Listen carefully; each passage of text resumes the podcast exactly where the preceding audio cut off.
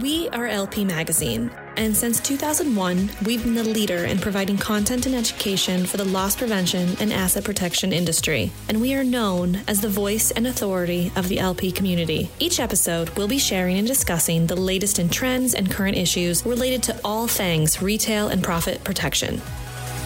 You're listening to the LPM podcast. Hello, everyone. Welcome to Take 10 I'm your host, Kevin McMenamin with Loss Prevention Magazine. We're here today to speak with Raul Aguilar. Uh, Raul, we've actually spoke to you once before, um, and uh, we're kind of coming back because sometimes 10 minutes just isn't enough, right? So we're gonna, we're gonna take Glad another 10 with you. Thank you. Glad to be back and, uh, and to continue to spread the word on what HSI is doing in the interagency space against organized retail crime. Excellent. Well, we're glad to have you, um, and we're very excited about what you guys are doing in this space.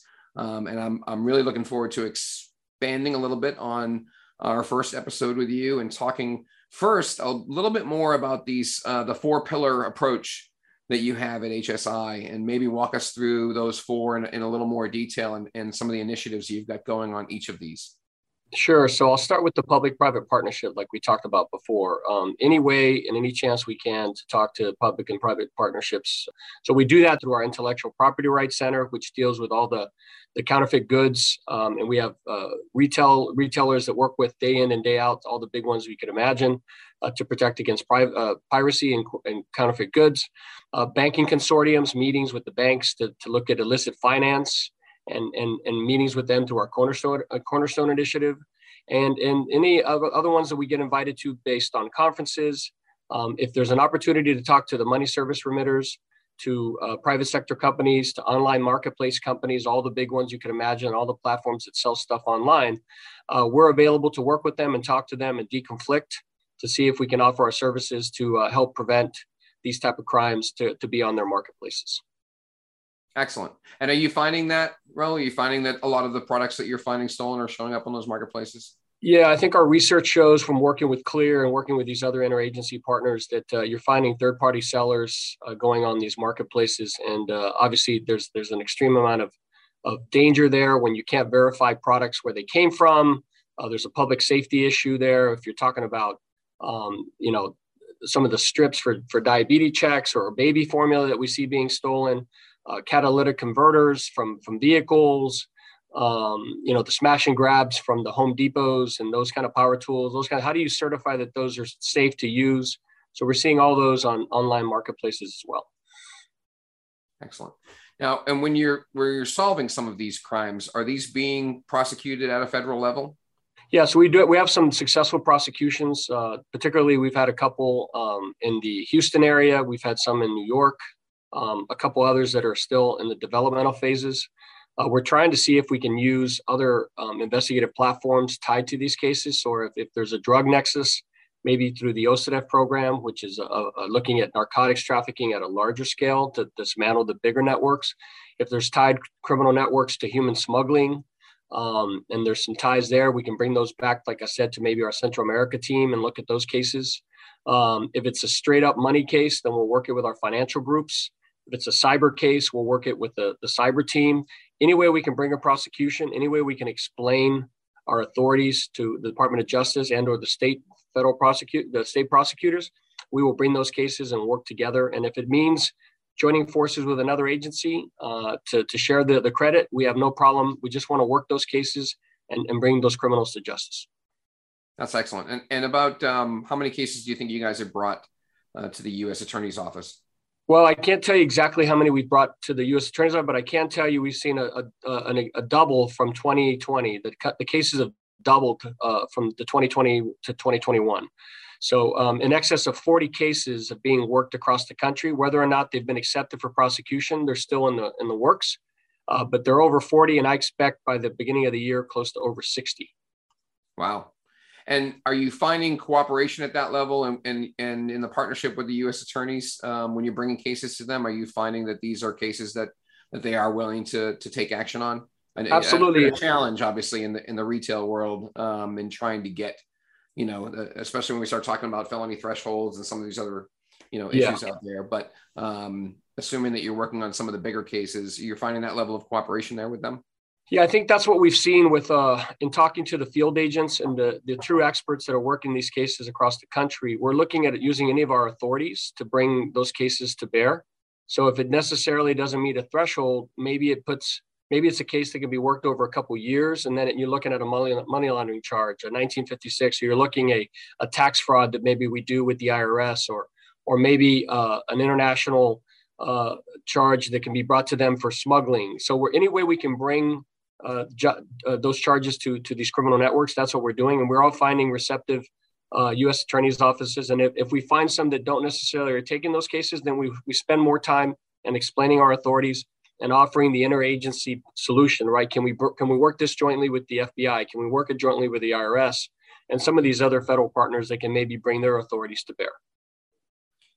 That's fantastic. Now, the the other authorities like that, um, when we're talking about investigations that deal more with you know retail goods and things like things like that, are you seeing um, any hesitation with getting involved, or, or, do you really feel that there's been a, a good partnership with?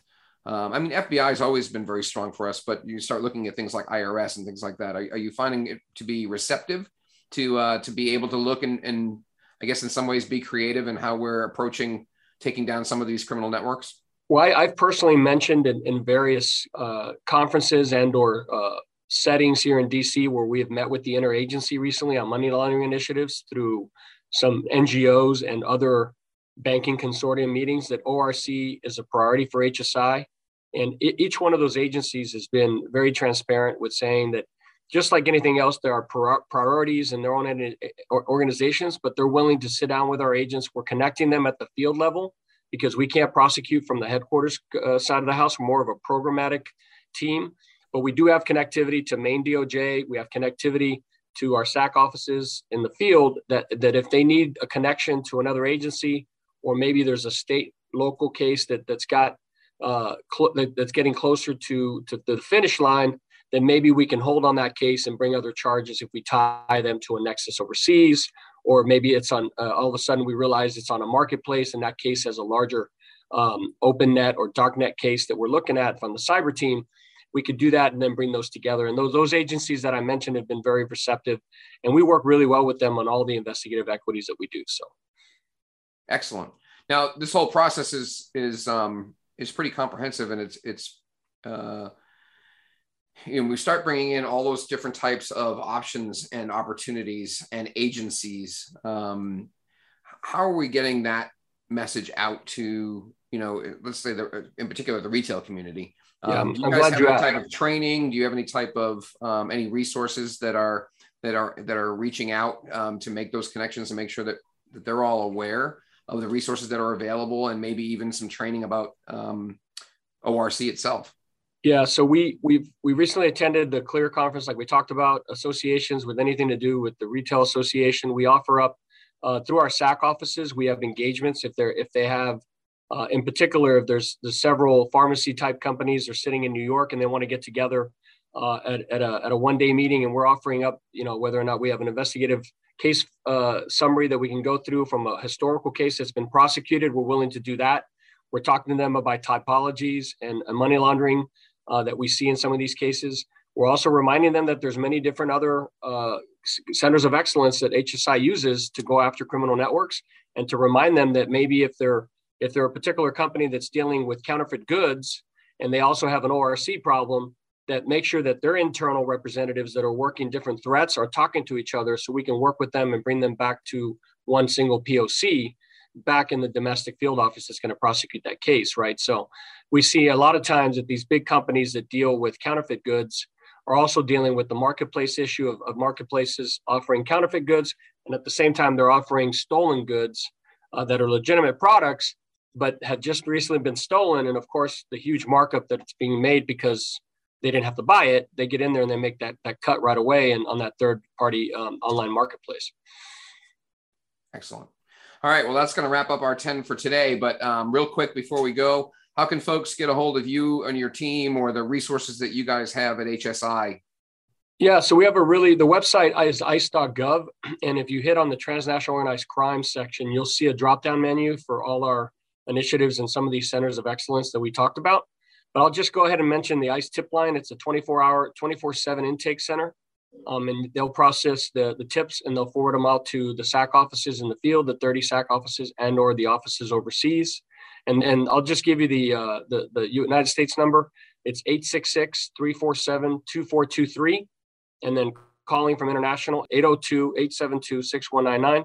And they can go on the ice.gov uh, web form ICE tip line, and they can also do it through the web. So we appreciate any of those leads, and, and we'll go through them and we'll get them to the right team to look at them. And, and, and one thing I want to say is these cases are not done overnight. It takes collaborative effort.